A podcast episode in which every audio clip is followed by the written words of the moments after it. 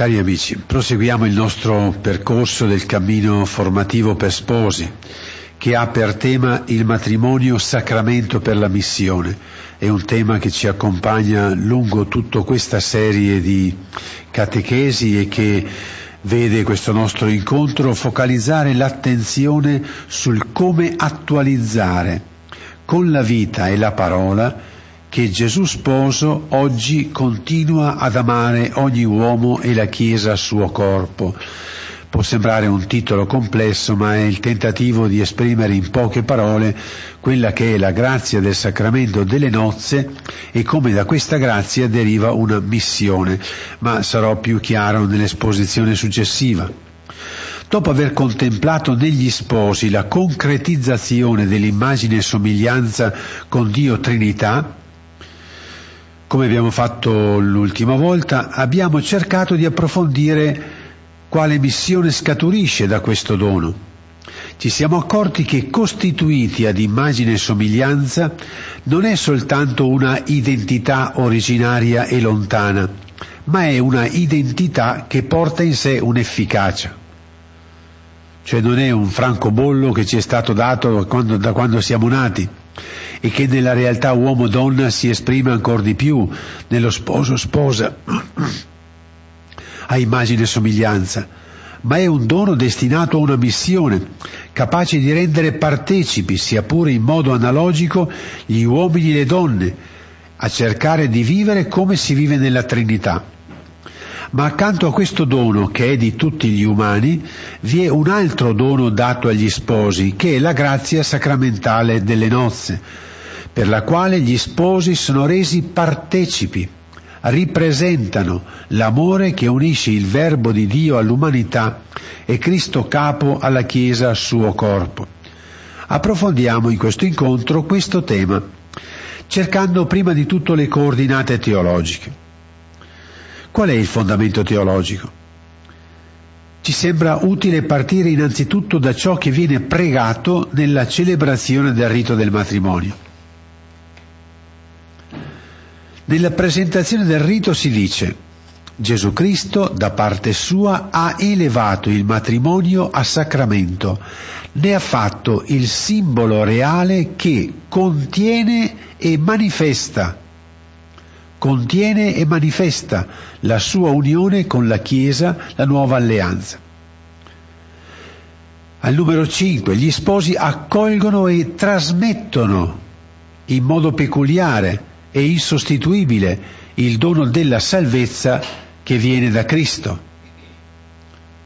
Al numero 8, con il sacramento del matrimonio i coniugi cristiani esprimono e partecipano al mistero di unità e di amore fecondo fra Cristo e la Chiesa.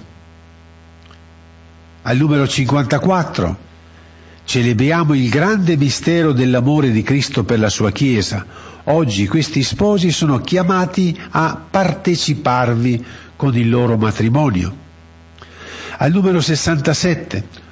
Ora Cristo vi rende partecipi dello stesso amore con cui egli ha amato la sua Chiesa fino a dare se stesso per lei. Nella preghiera di benedizione si invoca lo Spirito perché nell'unione coniugale dei tuoi fedeli si manifesti, si manifesti il mistero nuziale di Cristo e della Chiesa. O Dio e nei loro cuori la forza del tuo spirito. Non vi sembri una sovrabbondanza questa citazione di riti? Lo faccio perché, nonostante tutte queste affermazioni, Molte nostre catechesi sono prive di indicazioni su che cos'è la grazia del sacramento delle nozze. E ancor più siete privi voi, sposi, di conoscere cosa vuol dire questo, come si traduce questo in vita. È come uno dicessero tu sei sacerdote in eterno, ma non gli si dicesse come si fa a fare il prete. Sei sacerdote, basta, ti basti questo. Partecipate all'amore di Cristo sposo e della Chiesa sposa. Cosa volete di più? Andate, cioè non possiamo accontentarci di dirlo, tant'è che molti nemmeno lo sanno, perché nemmeno si dice. Se poi vi faccio notare un particolare di tutte queste citazioni di rito, vi accorgete come c'è un, come dire, un orizzonte che è inesplorato. I verbi usati in questi, in questi contesti, in queste citazioni che vi ho dato. La parola contenere e partecipare. Gli sposi contengono, partecipano dell'unità di Cristo con la Chiesa. Poi vengono usati verbi come manifestare più volte, esprimere più volte, trasmettere. Cioè non solo gli sposi contengono e partecipano, ma sono chiamati a manifestare, a trasmettere l'amore di Cristo per la Chiesa. Cosa vuol dire trasmettere l'amore di Cristo per la Chiesa? Proviamo a tradurlo in atti. E ci accorgiamo che non abbiamo storia alle spalle, né di approfondimento teologico, né di prospettiva pastorale. Cosa vuol dire? Che devono esprimere nella loro carne l'amore di Cristo per la Chiesa, ma non solo per se stessi, per la Chiesa e per il mondo. Devono trasmetterlo questo dono. Cosa vuol dire trasmetterlo? È chiaro quindi che è un dono per. Accanto alle parole del rito troviamo ancora grande risonanza di tutto questo nel Magistero della Chiesa. Al numero 43 di Evangelizzazione e Sacramento del Matrimonio si legge per i battezzati il patto coniugale è assunto nel disegno salvifico di Dio e diventa segno sacramentale dell'azione di grazia di Gesù Cristo per l'edificazione della sua Chiesa. Vuol dire che Cristo si serve di questo per costruire la sua Chiesa. Al numero 44, nell'incontro sacramentale Gesù Cristo dona agli sposi un nuovo modo di essere e affida ai coniugi anche una missione per la Chiesa e per il mondo. Al numero 11 della Lumen Gentium, i coniugi cristiani, in virtù del sacramento, col quale significano e partecipano il mistero di unità di fecondo amore che intercorre fra Cristo e la Chiesa, hanno nel loro stato di vita e nella loro funzione il proprio dono in mezzo al popolo di Dio. La Familiaris Consorzio al numero 13 recita la loro reciproca appartenenza è la rappresentazione reale. La rappresentazione reale per il tramite del segno sacramentale dello stesso rapporto di Cristo con la Chiesa. La rappresentazione reale del rapporto di Cristo con la Chiesa. Pertanto sono il richiamo permanente per tutta la Chiesa di ciò che è accaduto sulla croce. E poi un'espressione sintesi che troviamo in Familiaris Consorzio 17. La famiglia cristiana riceve la missione di custodire, rivelare e comunicare l'amore. E noi conosciamo queste citazioni perché le ha trovate abbondantemente sparsa in tantissimi testi, in tantissime pubblicazioni. La famiglia cristiana riceve la missione di custodire, rivelare e comunicare l'amore. Ma questo può essere anche per un prete per una suora, per una comunità cristiana, per un gruppo. E come va allora? Come possiamo applicarla? Perché si trascura la seconda parte che c'è in questa citazione. Custodire, rivelare e comunicare quale tipo di amore? Riflesso vivo e reale partecipazione dell'amore di Dio per l'umanità e dell'amore di Cristo Signore per la Chiesa sua sposa. Cioè l'amore che sono chiamati a dare gli sposi non è uguale a quello di tutti gli altri battezzati. Sono chiamati, hanno il dono di offrire un volto specifico di amore, di Cristo che ama la Chiesa. Io prete ho il volto specifico di chi deve essere guida, capo, pastore, maestro autorevole.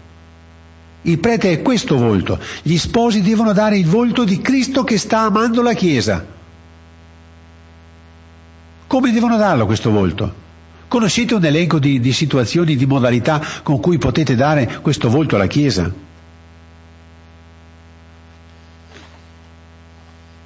A completamento di questo orizzonte magisteriale Poniamo una citazione del Catechismo della Chiesa Cattolica numero 1617. Tutta la vita cristiana porta il segno dell'amore sponsale di Cristo e della Chiesa. Il matrimonio cristiano diventa a sua volta segno efficace dell'alleanza di Cristo e della Chiesa, poiché significa e ne comunica la grazia. Vuol dire che gli sposi hanno efficacia nella Chiesa, sono efficaci, è un sacramento efficace che produce. Lo ripete poi in altre parole, un segno che significa, cioè si vede un segno, lo si visibilizza, ma comunica la grazia, non è un segno vuoto, non è la bandiera italiana, è l'Italia. Non è un segno soltanto, è un contenuto che viene comunicato. Mi sapreste descrivere cos'è che dovete comunicare? C'è poi una voce profetica sul matrimonio che vogliamo ascoltare, Giovanni Paolo II. Ancora nel 1982 l'equipe Notre Dame diceva la realtà del matrimonio cristiano è come abitata e trasfigurata dalla nuova alleanza. L'alleanza non solo ispira la vita della coppia, ma si compie in essa, nel senso che l'alleanza dispiega le sue energie della vita nella vita degli sposi. Essa modella dall'interno il loro amore. Essi si amano non solamente come Cristo ha amato, ma già misteriosamente nell'amore stesso di Cristo, perché il suo spirito è loro donato. Grazie al dono dell'alleanza, l'amore dei coniugi viene interiormente trasformato e soprannaturalmente elevato, così da essere in forma del tutto reale, anche se misteriosa, una vera e propria partecipazione dell'amore di Cristo che nutre la Chiesa partecipano dell'amore di Cristo che nutre la Chiesa. Questa è l'identità sacramentale degli sposi, ma è proprio questa che è fondamento per la missione degli sposi. La missione è legata, deriva, scaturisce dal sacramento. Oggi molti testi di, di, vita per gli sposi si fermano quando va bene a descrivere la grazia sacramentale. Poi nell'attualizzazione portano un tipo di esempi che corrispondono esattamente al buon vivere di una coppia sposata civilmente, poco più, perché sono chiamati a pregare e a educare cristianamente i figli, cosa che possono fare anche coloro che si sposano civilmente o sono risposati. Se c'è una grazia di tale spessore, grazia che Paolo in Efesini 5 chiama mistero grande, se c'è una grazia di tale spessore vuol dire che ne deriva una missione grande. A mistero grande corrisponde missione grande. È questo da approfondire, è questo da attualizzare. La missione è legata, deriva, scaturisce dal sacramento. Gli sposi sono chiamati ad annunciare e a realizzare in parole e in opere ciò che hanno ricevuto nel sacramento.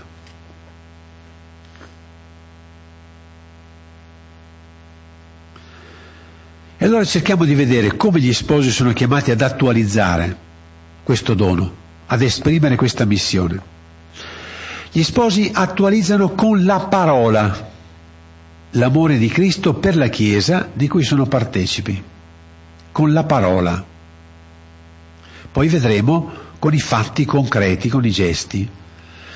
Cosa vuol dire attualizzano con la parola l'amore di Cristo per la Chiesa? Innanzitutto, come è questa parola degli sposi? È una parola particolare. La parola degli sposi non è primariamente pronunciata, annunciata. La parola degli sposi ha una caratteristica speciale, perché essa è fin dall'inizio parola carne. E saranno una carne sola, è parola carne, che rompe il silenzio senza aprire bocca, perché contiene in se stessa l'annuncio. E carne è la persona accanto ad un'altra che è già parola. Il modo con cui ti guardo è parola. Il modo con cui sono seduto accanto a te è parola. Il modo con cui mangio accanto a te è parola, è parola carne. È una parola che contiene in se stessa l'annuncio, con il suo modo di essere, di vivere, di stare con gli altri. Perciò la parola, nella sua formulazione per gli sposi, corrisponde solo alla spiegazione di ciò che senza parole manifestano. Cioè per gli sposi la parola, quella che sto dicendo io, è qualcosa che va a spiegare, a dire ciò che loro sono nella carne. Potremmo dire con un esempio che per gli sposi la parola, ver- la verbalizzazione, corrisponde più al vestito che dice, sottolinea, abbellisce un corpo che c'è sotto. È questo che dice la parola, mentre non si sostituisce a ciò che è il corpo la parola degli sposi fa intuire la forza del mistero dell'incarnazione, del quale loro sono partecipi. La parola si è fatta carne. Gli sposi possono dire guardate la parola, toccate la parola,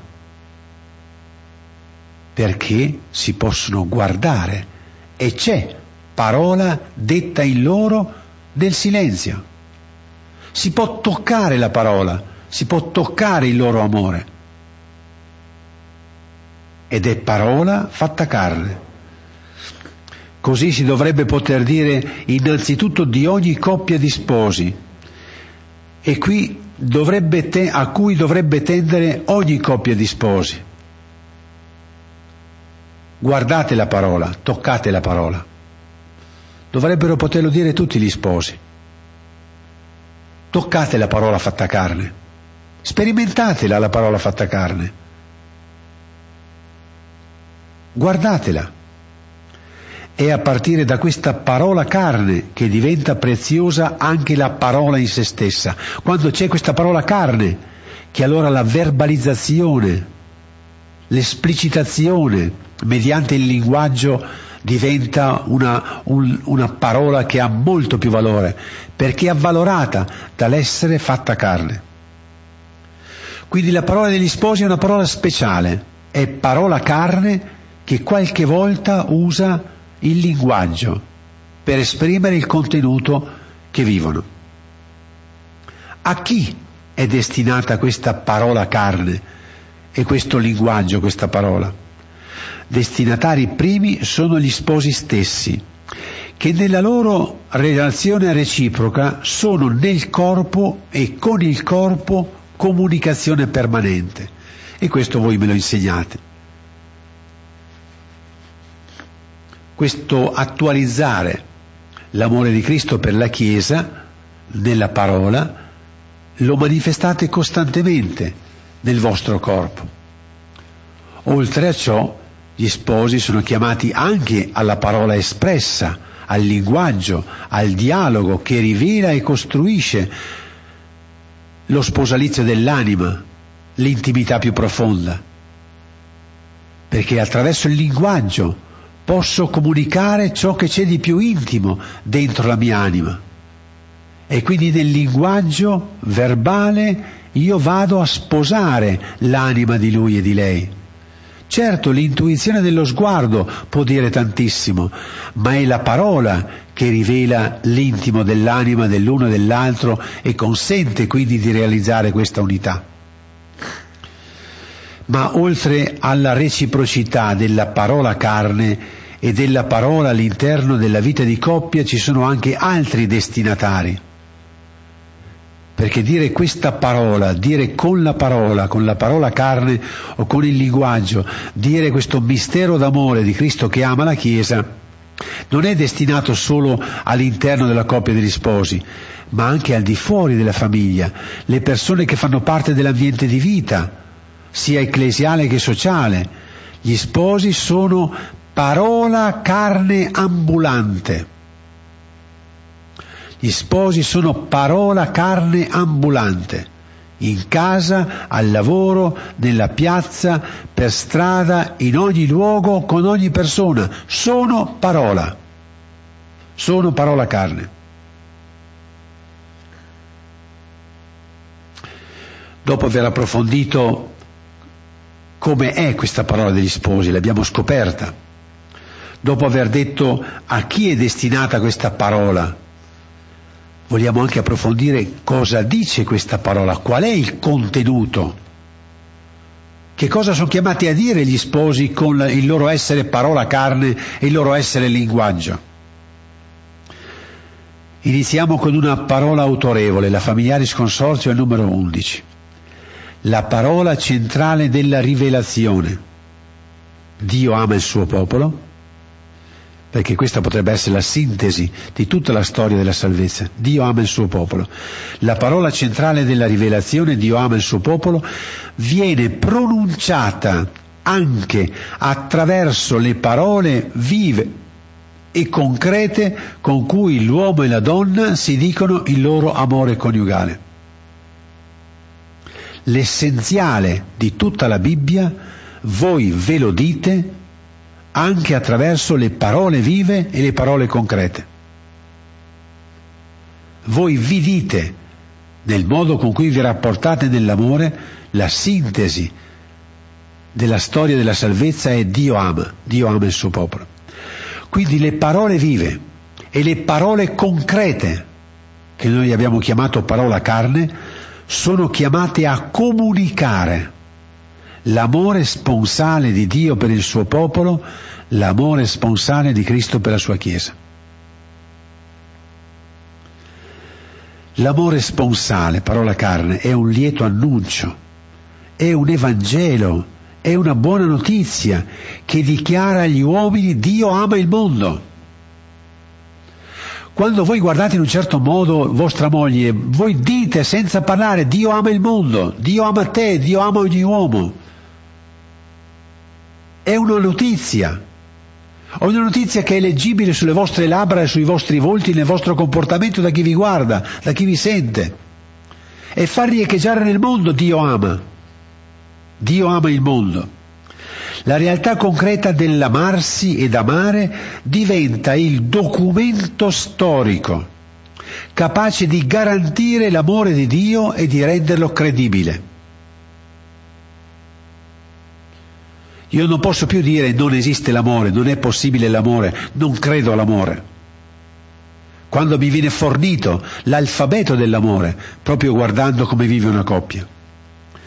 Gli sposi rendono presente operativamente che l'amore di Dio non è parola, ma l'amore di Dio è carne. È nella vostra carne che si desume che la parola di Dio è carne. Che è un amore impegnato, che è un amore fedele. Il patto d'amore degli sposi fa intravedere che è possibile un patto grande, un'alleanza grande, quella tra Dio e l'umanità. Il matrimonio è un discorso concreto dove si narra in maniera pratica come si possa dare la vita per amore. E la si narra nelle vicende di tutti i giorni, nelle pazienze di tutti i giorni.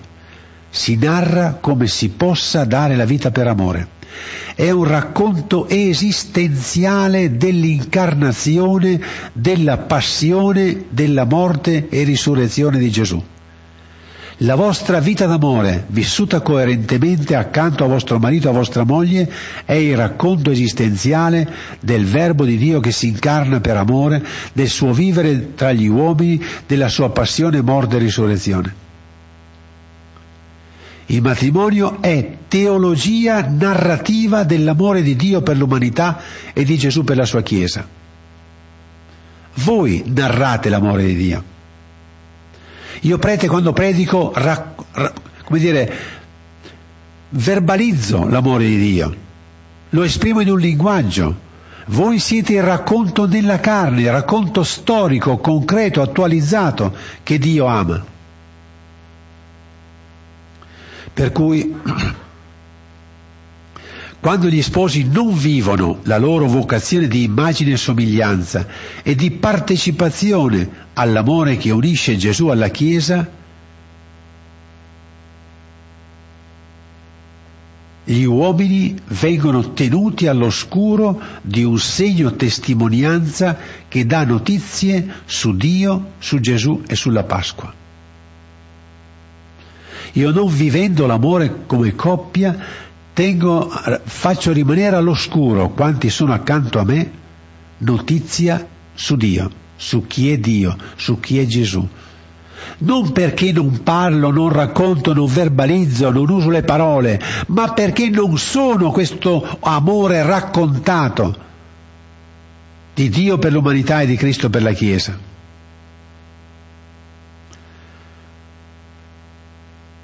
Queste stesse realtà di sposi fatte per far vedere qualcosa di Dio, diventano punti oscuri. Il mondo viene privato della sua luce originale che illumina e spiega il creato. Quando io non ho più la bellezza della coppia, non ho più ciò che spiega la bellezza del creato, il perché del creato. vuol dire far saltare la luce sul mondo, perché non c'è più la spiegazione sul creato. Il mondo viene privato del senso dell'origine e del destino della vita. La Chiesa viene impoverita del suo essere corpo di Cristo dato per la vita del mondo.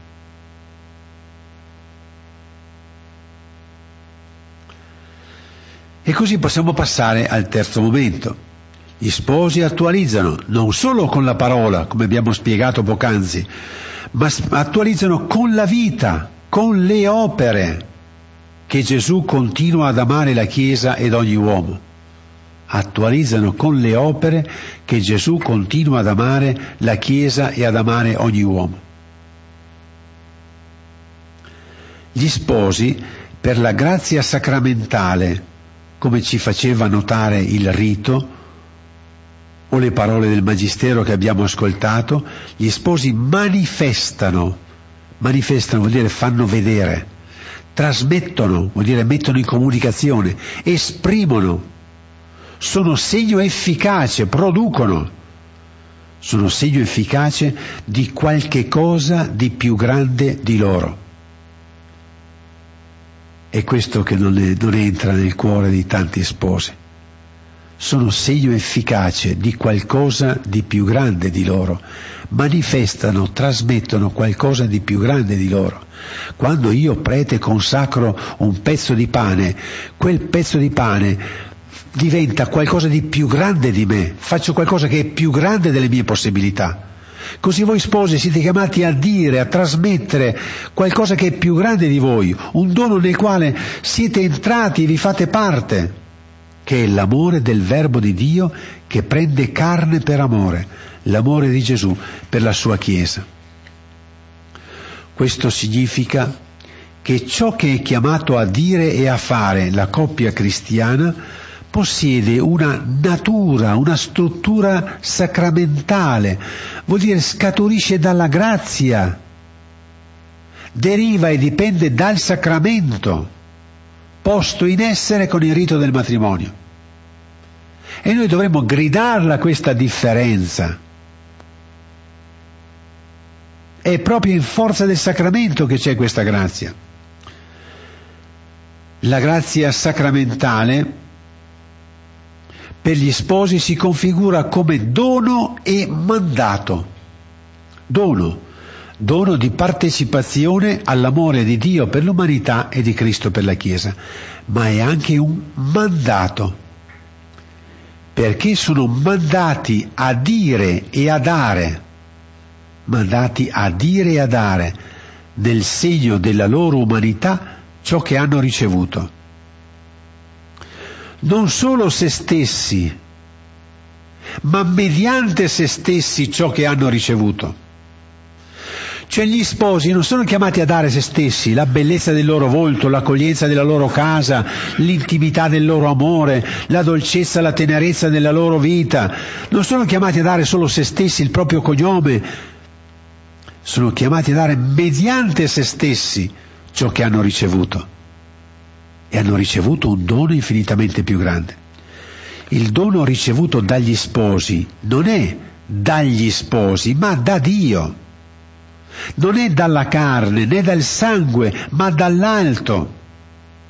Non è conquista orgogliosa, ma partecipazione gratuita all'amore di Gesù.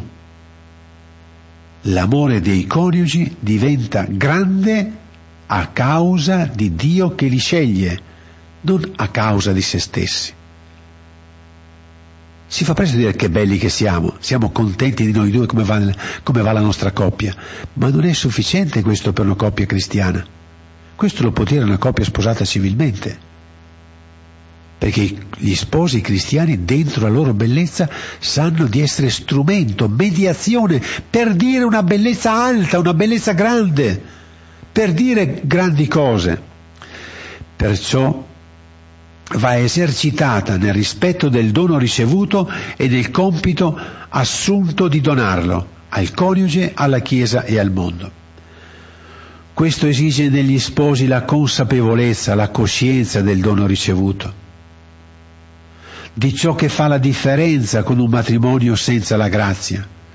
Questo per non ridurre gli sposi a rappresentanti di se stessi e null'altro che è il caso più frequente. Sposi rappresentanti di se stessi e null'altro. E nello stesso tempo aver chiaro l'obiettivo, cioè il mandato per cui si è ricevuto il dono. È come se un sacerdote non fosse consapevole del dono e mandato ricevuto ed esprimesse, manifestasse solamente la sua umanità, una buona persona, e non avesse coscienza con i suoi gesti che può vivere e comunicare qualcosa che lo supera, di infinitamente più grande. Fosse un buon uomo e andasse in chiesa anche lui, ma non sa che lui può dire io ti assolvo i tuoi peccati, ma non per virtù e forza propria. E facesse un giretto attorno all'altare, ma non sa che può consacrare, ma non in forza della propria capacità, ma di un dono che viene dall'altro che è per la missione.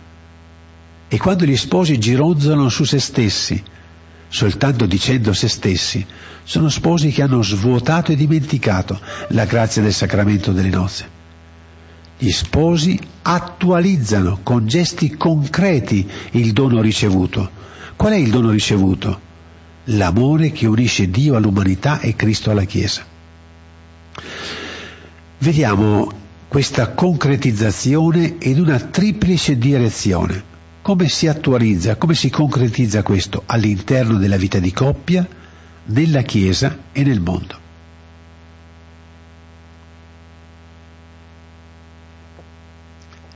Nella vita di coppia. Attualizzare il dono di amore come Dio ama l'umanità, come Gesù ama la Chiesa, significa avere l'energia e trovare i gesti, le azioni di un amore che assume, prende la carne dell'altro, la fa propria, prende la carne dell'altro, la assume, la fa propria, far propria la sua storia, il suo limite, incarnarsi. Quante azioni lungo la giornata possono esprimere questo prendere carne? Prendere su di sé la vita, la necessità, le lune, le traversie, le necessità, il carattere, i pesi dell'altro e dell'altra. Quante volte avete perso l'occasione per vivere la grazia di incarnarsi, di assumere la carne di vostro marito e di vostra moglie, amando come il Verbo di Dio ha amato l'umanità? In ogni Eucaristia Gesù assume la nostra carne, noi diventiamo suoi. E Gesù non ha mai sputato nulla di noi. Quello che è accaduto nell'incarnazione, il Verbo che si fa carne, si realizza in ogni Eucaristia. È questa qualità di amore che realizza una speciale densità umana che testimonia il di più, il di più ricevuto come dono. Prendiamo in esame l'altro volto della grazia sacramentale. Gli sposi attualizzano oggi l'amore di Cristo per la Chiesa suo corpo. Qui lo stupore non dovrebbe più finire. Gli sposi, nella debolezza della loro umanità, hanno il dono di dirsi l'amore come Gesù lo dice alla Chiesa. Mi viene a dirvi, l'avete usato tutto? Gli sposi hanno il dono di dire, di manifestare al coniuge l'amore come Gesù lo dice alla Chiesa. Questo l'avete come dono, eh? E quindi compito, missione. Avete usato tutta questa energia? Ci bastino due modi che vive Gesù con la sua Chiesa, la riconciliazione e l'Eucarestia. Gli sposi possono, hanno la grazia di porre gesti, azioni riconcilianti come fa Gesù con il sacramento della riconciliazione. Possono vivere nella loro reciprocità la misericordia di Gesù verso la Chiesa e verso ciascuno di noi quale balsamo costante di riconciliazione potrebbe avere la vita di coppia e di famiglia. Se poi gli sposi si mettono davanti all'Eucarestia e si dicono reciprocamente, possiamo amarci come Lui ci ama. Provate uno di voi coniugi dire all'altro davanti all'Eucarestia, io posso amarti come quel Gesù lì nell'Eucarestia perché questa è la grazia che avete ricevuto. Noi possiamo amarci come quel Gesù lì. Possiamo amarci come Lui ama. Abbiamo un ideale di amore come Lui in quel pane. E ci è data la forza dello Spirito per realizzarlo. Quante coppie vivono nella consapevolezza di questo dono ricevuto e tentano di realizzarlo? Vivere la grazia sacramentale significa per la moglie cercare di esprimere in parole e in azioni quanto Gesù sta amando il marito. Sotto di lì è decisamente insufficiente, è decisamente perdere l'occasione, perdere il patrimonio.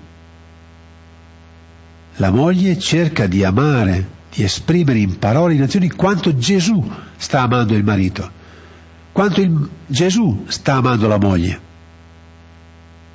Io sto amando mia moglie quanto la sta amando Gesù e ho la grazia per farlo. Sto amando mio marito quanto lo ama Gesù e ho la grazia per farlo. Ma pensate quanta gente si accontenta, quanti cristiani sono in zona di parcheggio da quando sono nati.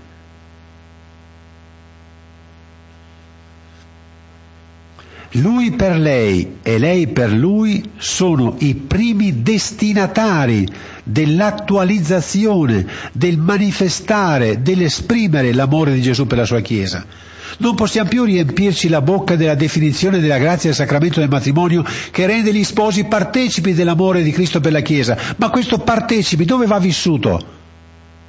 Vuol dire che tu hai il potere, la forza, l'energia, la capacità, lo spirito per amare tuo marito come lo ama Gesù, di amare tua moglie come Gesù la ama. Così dicasi anche dei genitori nei confronti dei figli, ma questo argomento verrà affrontato nelle prossime catechesi. Come io sacerdote, con i miei gesti vi comunico nel segno della riconciliazione, dell'Eucarestia, l'amore di Gesù per ciascuno, così voi, non con gesti rituali, ma nella normalità dei gesti siete chiamati a dirvi questo amore straordinario che Gesù ha per lei, che Gesù ha per lui. Io lo dico con i gesti sacramentali e rituali, celebrando messa, assolvendo, dico l'amore di Gesù. Tu moglie dici l'amore di Gesù a tuo marito con una carezza. Tu dici l'amore verso tua, tua moglie con un'attenzione, con una delicatezza. Celebri l'amore.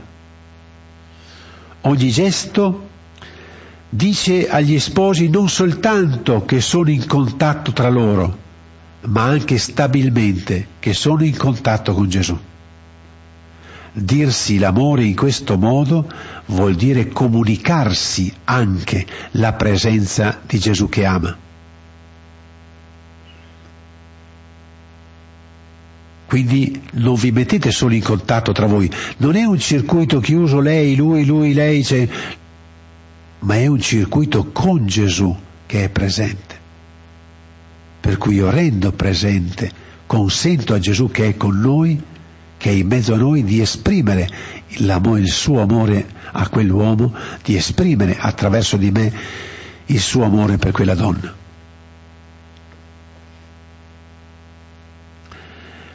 Nella Chiesa gli sposi sono chiamati, hanno il dono il compito di dire alla Chiesa quanto Gesù la ama. Avete capito il passaggio? Abbiamo, stiamo tentando di cercare come si attualizza l'amore di Gesù per la Chiesa del quale gli sposi sono partecipi. Abbiamo detto che questo amore di Dio per l'umanità e di Cristo per la Chiesa si attualizza innanzitutto nella relazione fra i due, fra gli sposi. Adesso andiamo a vedere come questo amore gli sposi sono chiamati ad attualizzarlo nei confronti della Chiesa. Gli sposi sono chiamati, hanno il dono e il compito di dire alla Chiesa quanto Gesù la ama, perché Gesù sta amando la Chiesa ha voluto un sacramento perché qualcuno dicesse questo amore alla Chiesa. È un servizio totalmente sconosciuto, ma altrettanto fondato saldamente sulla grazia sacramentale. Gesù, per continuare a dire nel mondo la sua presenza operante in azione, ha voluto dei segni nei quali continuare a donare il suo amore all'umanità. E sono i segni sacramentali. È Gesù che nel battesimo continua a unire a sé i figli dell'uomo come parte del suo corpo. È Gesù che nella cresima dona il suo spirito ad ogni battezzato perché viva in pienezza la sua missione. È Gesù che continua a, riconcili- a riconciliare ogni uomo nel sacramento è Gesù con l'unzione dei malati che dona conforto e benedizione ai malati. È Gesù in persona che nel vertice sacramentale dona direttamente se stesso, il suo corpo per amore. Ma la tenerezza di Gesù per la sua comunità per i suoi fedeli, per i suoi discepoli, l'ha portato ad esprimere con un segno speciale la sua presenza di pastore, di guida, di maestro. È il sacramento del sacerdozio, con il quale Gesù garantisce la sua presenza, la sua presenza d'amore, di pastore che conduce il gregge al pascolo. Ma attenzione, accanto al sacerdozio. Ha voluto un altro sacramento che dicesse in continuazione quanto lui sta amando la sua comunità sposa. Gli sposi sono chiamati con gesti e scelte concrete, gesti e scelte concrete, sono chiamati a mostrare l'amore che Gesù ha per la sua Chiesa. Gesù non si è fermato nemmeno all'Eucarestia, ma ha voluto che ci fosse una visibilità concreta di quanto e come lui sta amando la Chiesa, il suo corpo.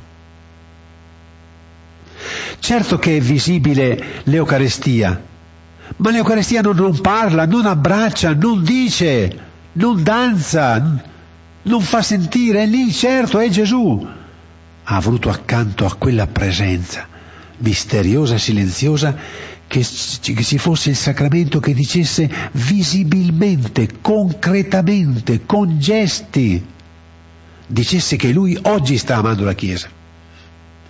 Noi qui siamo vicini a una chiesa. Gesù in quel tabernacolo che è in chiesa continua a dire l'amore per la sua chiesa. Ma è là nel tabernacolo, non è nelle sale dove si riunisce la comunità parrocchiale, non è nelle case, non è nella casa parrocchiale. Gesù ha voluto che ci fosse un segno sacramento che dicesse, che esprimesse, che manifestasse che lui in questo momento sta amando la Chiesa. Gli sposi, per il dono del sacramento delle nozze, sono chiamati ad essere come lampade accese Avete presente le lampade accese in fianco al tabernacolo nelle chiese per indicare che è presente l'Eucarestia? Gesù ha voluto che gli sposi fossero come lampade accese, che segnalano che Gesù sta amando la mia diocesi, la mia parrocchia, la mia comunità. Ogni coppia è lampada accesa che dice Gesù sta amando questa parrocchia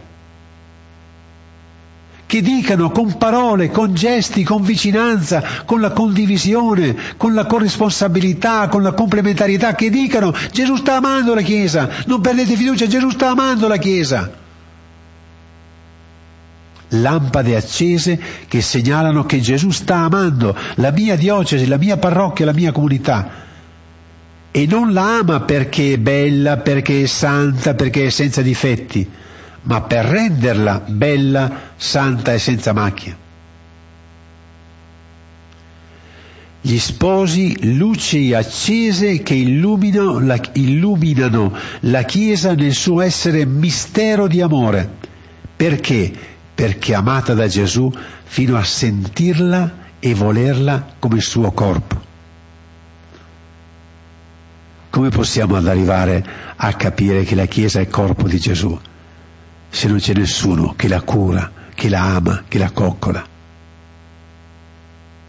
Come possiamo dire che questa Chiesa è il mistero d'amore di Gesù se nessuno fa sentire a questa Chiesa l'amore che Gesù ha per lei in questo, in questo momento?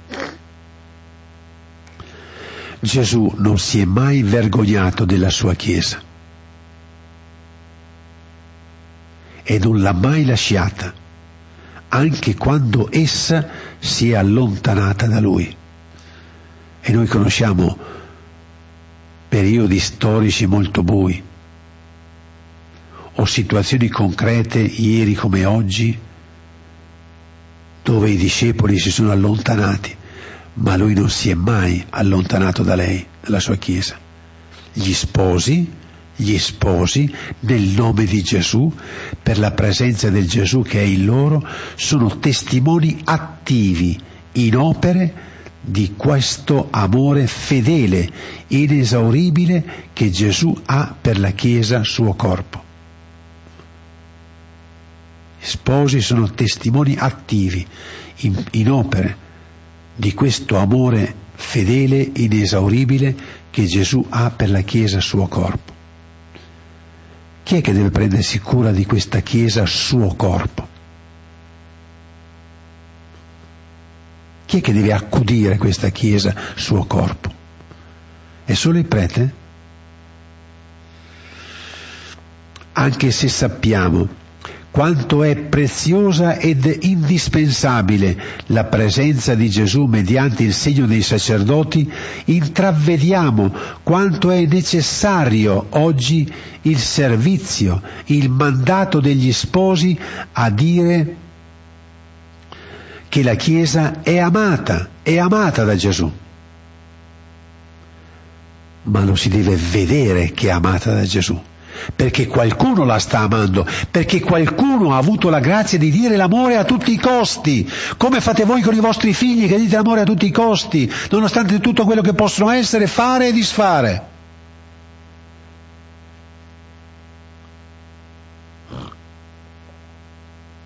Sposi, la Chiesa ha bisogno del vostro sacramento per ritrovare la sua anima la sua anima di sentirsi amata oggi da Gesù.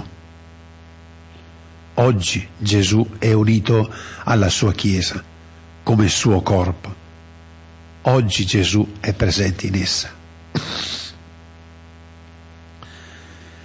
Trovare nella fantasia i gesti concreti per dire, cantare, manifestare questo amore per la Chiesa. Voi sposi partecipate, partecipate dell'amore che Gesù ha per la sua Chiesa e siete chiamati a manifestarlo. Abbiamo detto come gli sposi attualizzano l'amore di Gesù per la sua Chiesa nel loro rapporto reciproco uomo-donna. Abbiamo approfondito come gli sposi sono chiamati ad attualizzare l'amore di Gesù per la sua Chiesa nel loro rapporto con la Chiesa. Andiamo a vedere come gli sposi attualizzano l'amore di Gesù per l'umanità e per la Chiesa, come lo, attualizzano nel mondo. Gli sposi, per la grazia sacramentale, attualizzano, manifestano l'amore che il Verbo di Dio ha per l'umanità. Essi infatti per il sacramento sono resi partecipi, coinvolti nell'amore di Dio per l'umanità.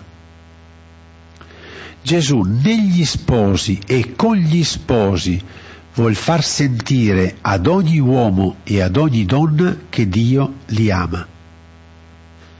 Gesù negli sposi e con gli sposi vuol far sentire ad ogni uomo e ad ogni donna che Dio li ama. Vuol far sentire che Egli continua a fare ciò che ha iniziato. Voi siete la continuazione di quel verbo si è fatto carne. Gesù vuole continuare a dire che il verbo è qui, si è fatto carne. Voi attualizzate la, attualizzate il mistero dell'incarnazione.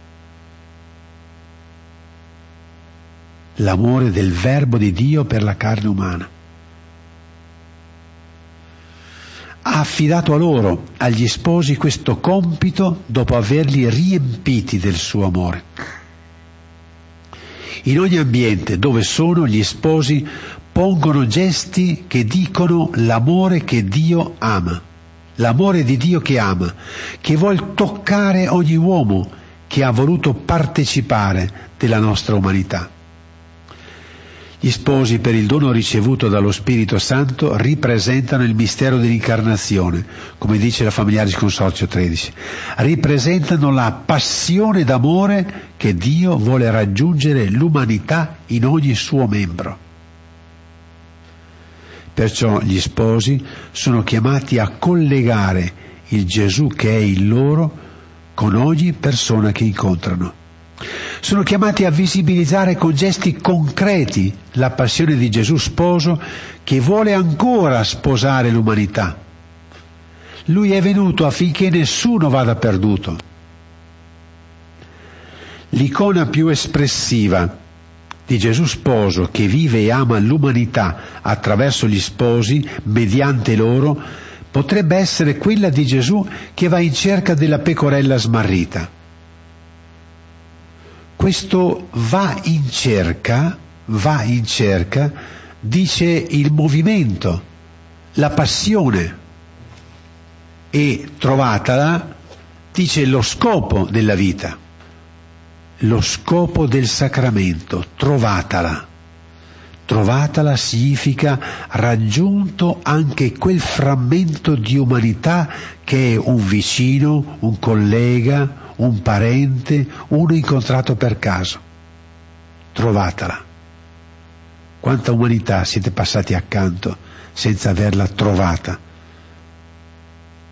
anche se vi camminava vicino trovatela se la mette sulle spalle. Attenzione, Gesù non fa discorsi, rimproveri, annunci, proteste che è lui il pastore, che non si può fuggire dal recinto, che fa parte di un regge, ma se la mette sulle spalle, gli fa sentire vicinanza, il calore dell'amore, la forza dell'accompagnamento silenzioso, la condivisione di un'avventura. Questo è attualizzare l'amore del Verbo di Dio per l'umanità. E questa possibilità è data a tutti voi. Pensate quanti gesti sprecati, pensate quante omissioni. Se dovessimo rimproverare un sacerdote per come vive il sacramento dell'ordine, potremmo dirgli forse quante prediche fatte male, quante messe celebrate tanto per farle. Ma a molti sacramenti del matrimonio dovremmo dire quante volte, quante volte hai impedito, avete impedito al Gesù che è in voi di esprimersi, di abbracciare, di tenere vicino, di far sentire il calore di Dio che è l'amore. Quante volte avete impedito al Gesù che è in voi di guardare una persona? Siete girati dall'altra parte. Avete impedito al Gesù che è in voi di abbracciare, di salutare. Avete impedito al Gesù che è in voi di perdonare, di far sentire il calore di Dio che è l'amore. L'Eucarestia che è il vertice della presenza di Gesù perché è lui stesso con il suo corpo glorioso sotto i segni del pane, per chi non crede o non lo conosce, l'Eucarestia non può comunicare calore, vicinanza, forza unitiva. Qui si capisce la grazia e il dono, la missione degli sposi, dare a tutti la possibilità di sperimentare la vicinanza dell'amore di Gesù siete chiamati a fare ciò che non può fare Gesù nell'Eucarestia. Siete chiamati a fare ciò che non può fare Gesù nell'Eucarestia, ad essere con la vostra vita di coppia questo segno.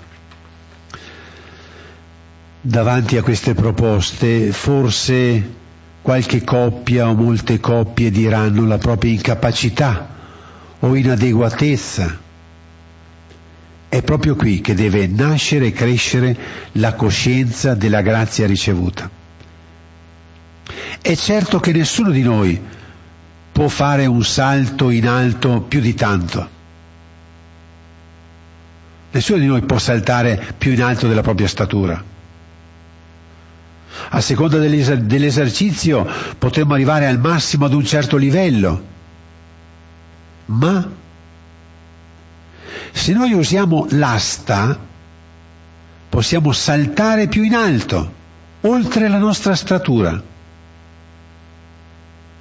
Per vivere un salto di qualità nella vostra vita di sposi, avete bisogno di un'asta, per saltare più in alto di quanto siete grandi voi. Per saltare più in alto delle vostre capacità avete bisogno di un'asta. È Gesù, lo sposo, che è con voi. È il suo spirito che vi è stato donato con il sacramento delle nozze. Così sia.